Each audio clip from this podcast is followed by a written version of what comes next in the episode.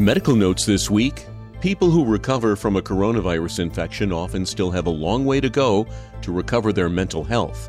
A study in the Lancet Psychiatry finds that almost 70% of people hospitalized for COVID 19 suffer short term mental health problems, sometimes including hallucinations. Long term data is still unknown, but if coronavirus patients are like those who have recovered from SARS and MERS, they may suffer from symptoms like depression and PTSD for years. Paid sick leave is a good way to slow the spread of diseases like COVID 19. A study in the Journal of Human Resources finds that government mandates for paid sick leave significantly cut down on people showing up for work when they're sick, especially in low wage industries where few workers traditionally get paid sick leave.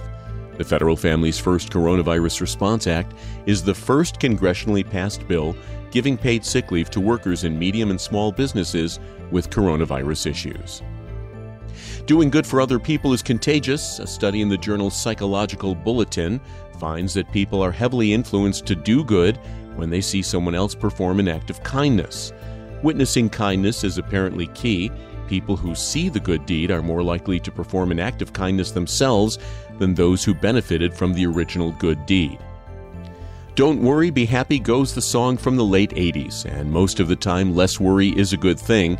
But a new study in the journals of gerontology shows that one reason older men have a higher risk for COVID 19 is because they're not worried about it.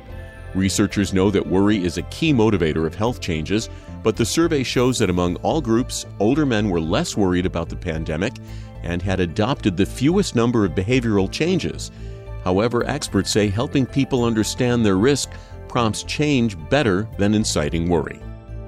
And finally, if you're feeling stressed and anxious about the pandemic, you can bet your dog or cat is feeling it just as much.